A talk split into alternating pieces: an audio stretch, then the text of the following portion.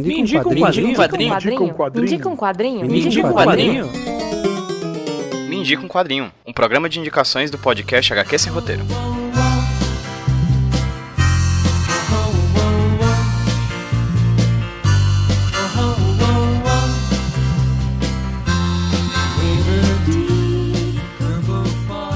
Aí, pessoal, como estamos, beleza? Aqui quem fala com vocês é o Pedro, trazer para vocês mais um Me Quadrinho, podcast de indicações aqui do HQ Esse Roteiro Podcast. E hoje quem vai indicar um quadrinho para vocês não vai ser nenhuma convidada, nenhum convidado. Finalmente eu voltei para indicar alguma coisa para vocês. Faz tempo que eu não faço isso, eu acho. Nem lembro qual foi o último quadrinho que eu indiquei aqui no Me Quadrinho, mas fico muito feliz de poder trazer para vocês novamente uma indicação que tem me impactado recentemente. De certa maneira, eu não venho indicando para vocês por dois motivos. O primeiro deles é porque, graças a Deus, as convidadas e os convidados aqui do Me Quadrinho vêm mandando indicações muito muito boas. E claro, sempre coloco elas na frente porque, né, indicação de convidado e convidado sempre é muito bom. Enfim, são indicações muito boas. Eu tô muito orgulhoso dessa prateleira de indicações que nós já fizemos aqui no Mídia Quadrinho. Mas além disso, eu também tava extremamente ocupado com leituras outras para além dos quadrinhos. No caso, leituras para montar a aula, né? Porque o rapaz aqui é professor e ele precisa ler bastante para poder montar as aulas para os alunos. E saiu o semestre, entrou o semestre e no caso, o meu tempo tava super corrido. Eu não tinha tempo de ler nenhum quadrinho. Eu só tava lendo basicamente livro teórico, coisa que ainda continuo fazendo, mas consegui achar um espaçozinho na agenda para poder ler uma leitura que me impactou bastante, que é essa que eu vou indicar para vocês agora. E como você já deve ter visto no nome do programa, eu vou indicar uma das edições da belíssima Biblioteca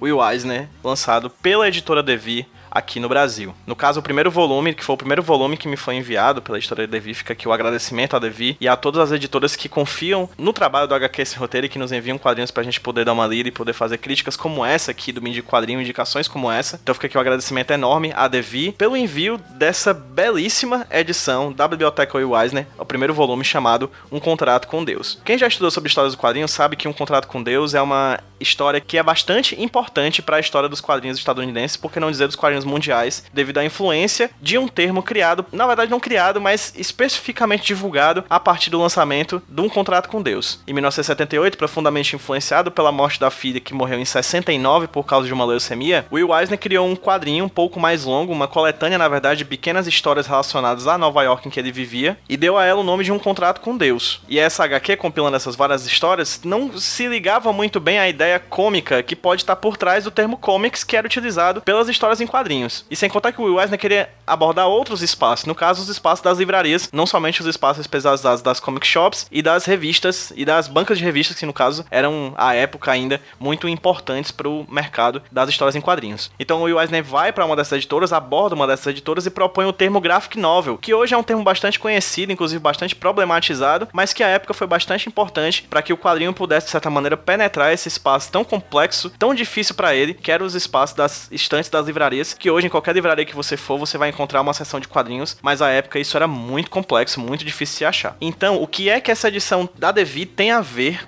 com um contrato com Deus. Ela traz essa edição, ela traz essa história do Contrato com Deus, essa compilação de pequenas tramas do Will Eisner que lançaram em 78, mas não somente isso, isso aqui na verdade é uma edição, um calhamaço gigantesco com mais de 500 páginas em preto e branco, trazendo essa história do Contrato com Deus e mais duas HQs muito conhecidas, muito importantes do Eisner, que são A Força da Vida, lançado originalmente em 1988, e o conhecidíssimo Avenida Dropsy, de 1995. Então, além do Contrato com Deus, que é uma baita HQ, eu não estava esperando por ela, na verdade, confesso, eu nunca tinha lido antes. Eu nunca tinha lido essas HQs do Will Eisner, tinha lido outras HQs também lançadas pela Devi há muito tempo atrás, e também já tinha lido os livros teóricos do Eisner, né? Mas eu não tinha tido contato com essas histórias que a Biblioteca Eisner trouxe na edição. E eu tô bastante impactado porque nem de longe era o que eu esperava que eu ia ler nas HQs do Eisner. Bem, falar bem do desenho do Eisner é chover no molhado, né? Acho que vocês podem ter toda a liberdade do mundo de procurar outros quadrinhos dele para vocês lerem, conhecer um pouco mais sobre o traço dele na internet. Enfim, o desenho dele é primoroso. Ele tem uma mistura que particularmente eu acho muito particular dele, que me encanta bastante, que é esse misto entre um traço que é aparentemente despretensioso, rápido, com canetas muito fortes, que dão um dinamismo muito potente à trama, principalmente em cenas como, por exemplo, a gente tem neve, ou ações, ou violência, ou chuva. O traço dele é bastante dinâmico e ocasionalmente isso acaba desembocando também na ação que os personagens trazem na trama. São personagens dinâmicos bastante teatrais. Num dos primeiros HQs roteiros do, que tem no feed do HQs roteiro, a gente falou sobre o Eisner e falou que ele era filho de um cenógrafo, um cara que trabalhava no teatro fazendo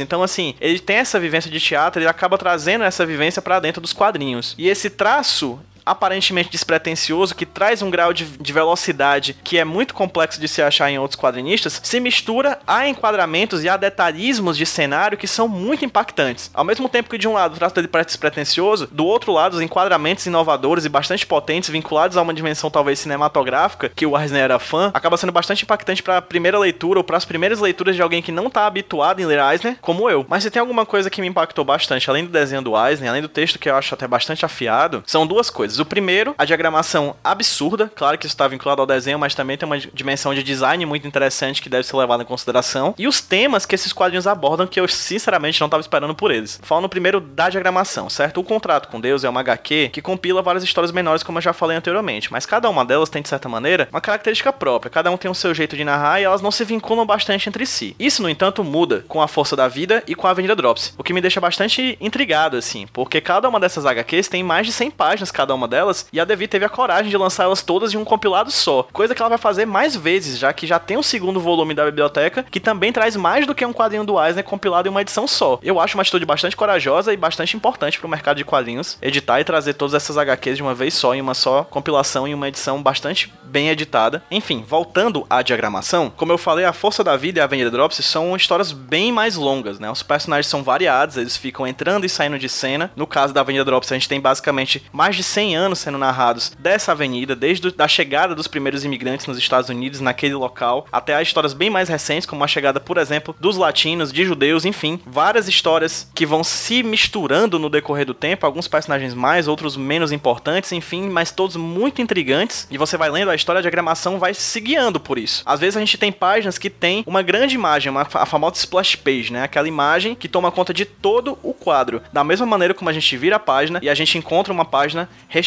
de quadros, extremamente densa, com muita informação, que a gente dedica alguns bons segundos. E nesse movimento de idas e vindas, de paradas e velocidade, de muitos quadros e poucos quadros, a gente é levado e não consegue parar de ler porque ao mesmo tempo em que a diagramação vai mudando, o foco nos personagens também mudam. Então a gente sempre quer saber o que vai acontecer com aquele personagem dali a pouco. Então, como em um teatro em que personagens entram e saem de cena, a gente é levado pelos atos dessa trama sem saber muito bem para onde vai. E a gente não consegue parar, porque além do discurso, além dos personagens estarem interagindo de uma maneira muito rápida, muito veloz de entrada e saída, a própria diagramação também faz isso no campo do visual. E creio eu, como o Eisner estava interessado em abordar novos espaços do mercado editorial editorial daquela época, ele traz nesse quadrinho temas que eu não tava esperando ir ler, assim, eu realmente não tava esperando ler e fiquei muito surpreso, tanto pelos temas abordados quanto pela maturidade com que o Eisner traz esses temas nesse quadrinho. Ele traz temas como antissemitismo, racismo, gentrificação, violência de gênero e diversos outros temas que são tecidos de maneira muito interessante no decorrer das tramas desses personagens bastante dinâmicos que ele traz a cada página. Ele passeia por esses temas, misturando no meio das tramas desses personagens diversos pontos de vista diferentes em personagens que são tão tão ruins quanto são bons. Personagens de péssima índole e tantos outros de bom coração. Alguns traumatizados, outros ingênuos. Mas apesar desse aspecto, apesar desse verniz teatral do traço do Eisner, todos eles, a meu ver, parecem ser bastante possíveis de serem reais. Eu indico fortemente essa edição da Devi